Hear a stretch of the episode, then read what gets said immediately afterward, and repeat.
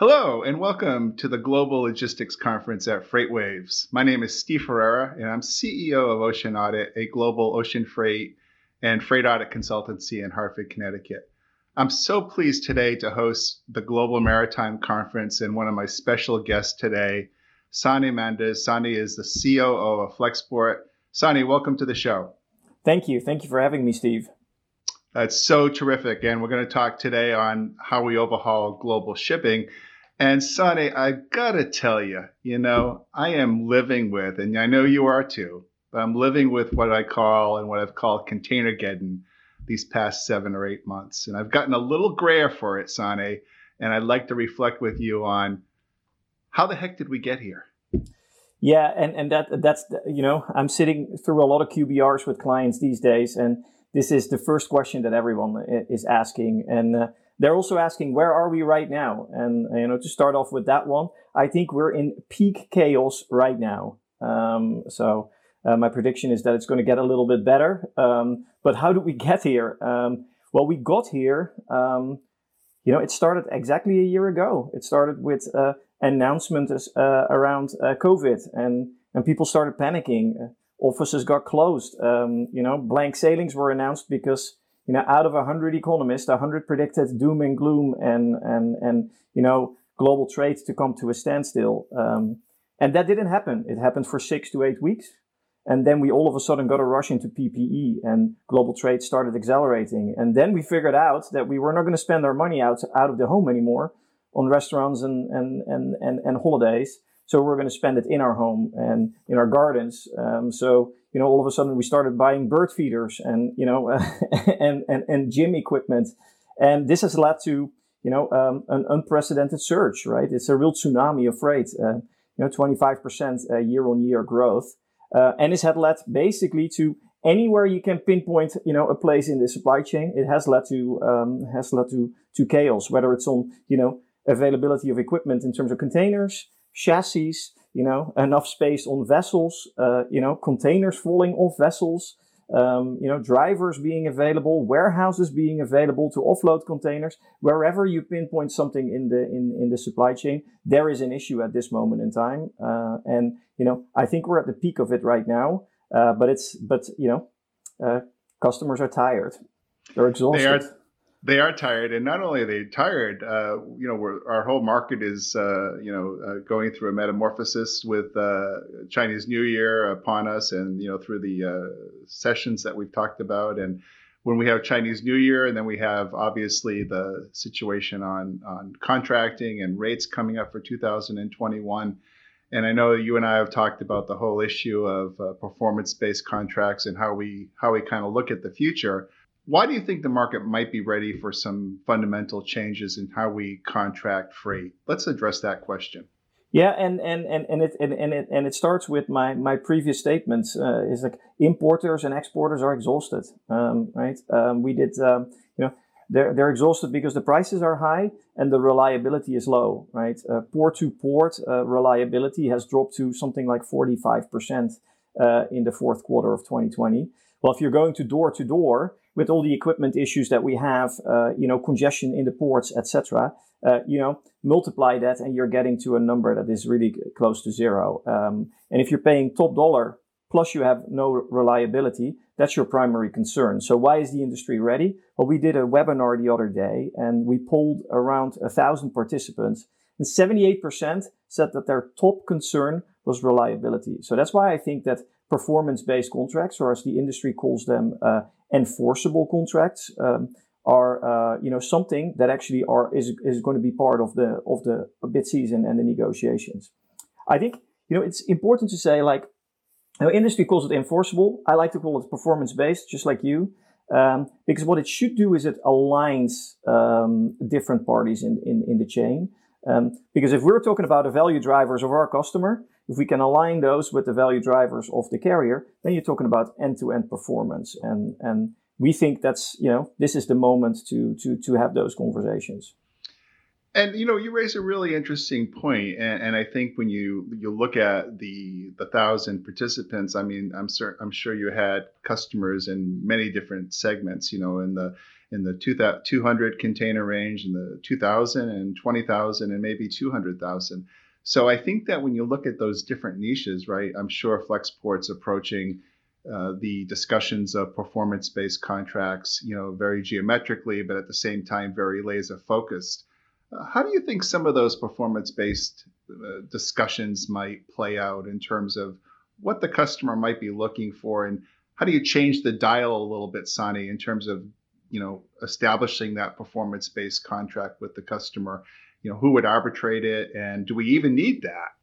Yep, yep, yep. No, and it's it's a, that's a very common question. Do you need an arbitrator? Um, uh, I don't think so. You know, between companies, you can have performance-based contracts. You can build in, you know, um, uh, KPIs into in, in bilateral contracts and, and live according to those. You know, if you ask me, you know, what the future should look like is that every QBR, every quarterly business results, we are actually uh, talking about our performance-based contract, and we're going to see how we can improve that performance uh, on those KPIs. Um, but it comes with some um, requirements, right? Uh, currently, a lot of the uh, MQCs are negotiated by total demand for the year divided by 52. Uh, that's not going to fly in a performance-based world, uh, especially when you have a lot of fluctuation, which is kind of normal in most supply chains because there's seasonality. There's not a single shipper I know uh, that has uh, MQC divided by 52 every week. um, so there is there is quite a bit necessary in, in terms of planning, but also in defining what are the bandwidth um, and, and, and, and really ironing out the, the, the T's and C's. I think what is super important here is that um, we have to uh, combine this with technology because you can do this all in handshakes.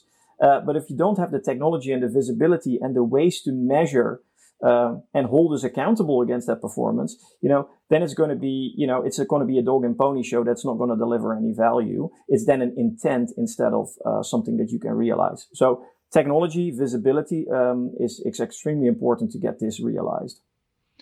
I think you're spot on, and I want to touch on that uh, in a little bit as we, you know, when we get a little further into our conversation. But going back to the enforceable contracts, when you look at the uh, the Flexport market out there, or the the beneficial cargo owners that you know are, are out there and and are part of your group of 1,000 that are looking for this reliability.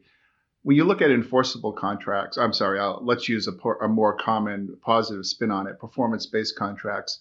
In your opinion, who might need more convincing? Is there one segment, for example, retail or chemical or consumer goods? What's the segment that you think is really ready to jump on this? Or is there even one that is applicable and it's more a common issue of just kind of rolling out and getting the, the performance based contracts, you know, uh, abridged so that both uh, both parties are, are you know have a, have a quid pro quo and there's a satisfactory transaction.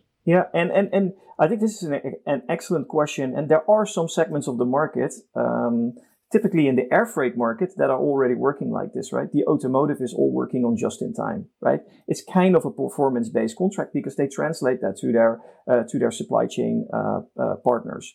Um, when you're looking at the ocean market, uh, since that's the topic of our conversation, it's kind, it's, it is a pretty, um, a conservative market. Um, and there are a lot of, let's say, um, you know, this is how it's always been done type of discussions. Um, what you also see, it's a large cost item. Uh, and those large cost items typically go under the supervision of uh, the finance function, the CFO. Um, and CFOs typically um, think cost first, revenue second for some reason. Um, uh, and um, there will be immediately, you know, as soon as the, the world is normalizing a little bit, there will be a lot of pressure again on the cost side rather than the reliability side. And you know, when I'm now in QBRs um, with my customers, and the ones that are doing really well um, have built in a lot more flexibility, right? Um, they have built in like you know options through premium services, but they typically also build in a little bit more flexibility into the inventory, right? Um, uh, because you know if you don't have inventory, you can't sell.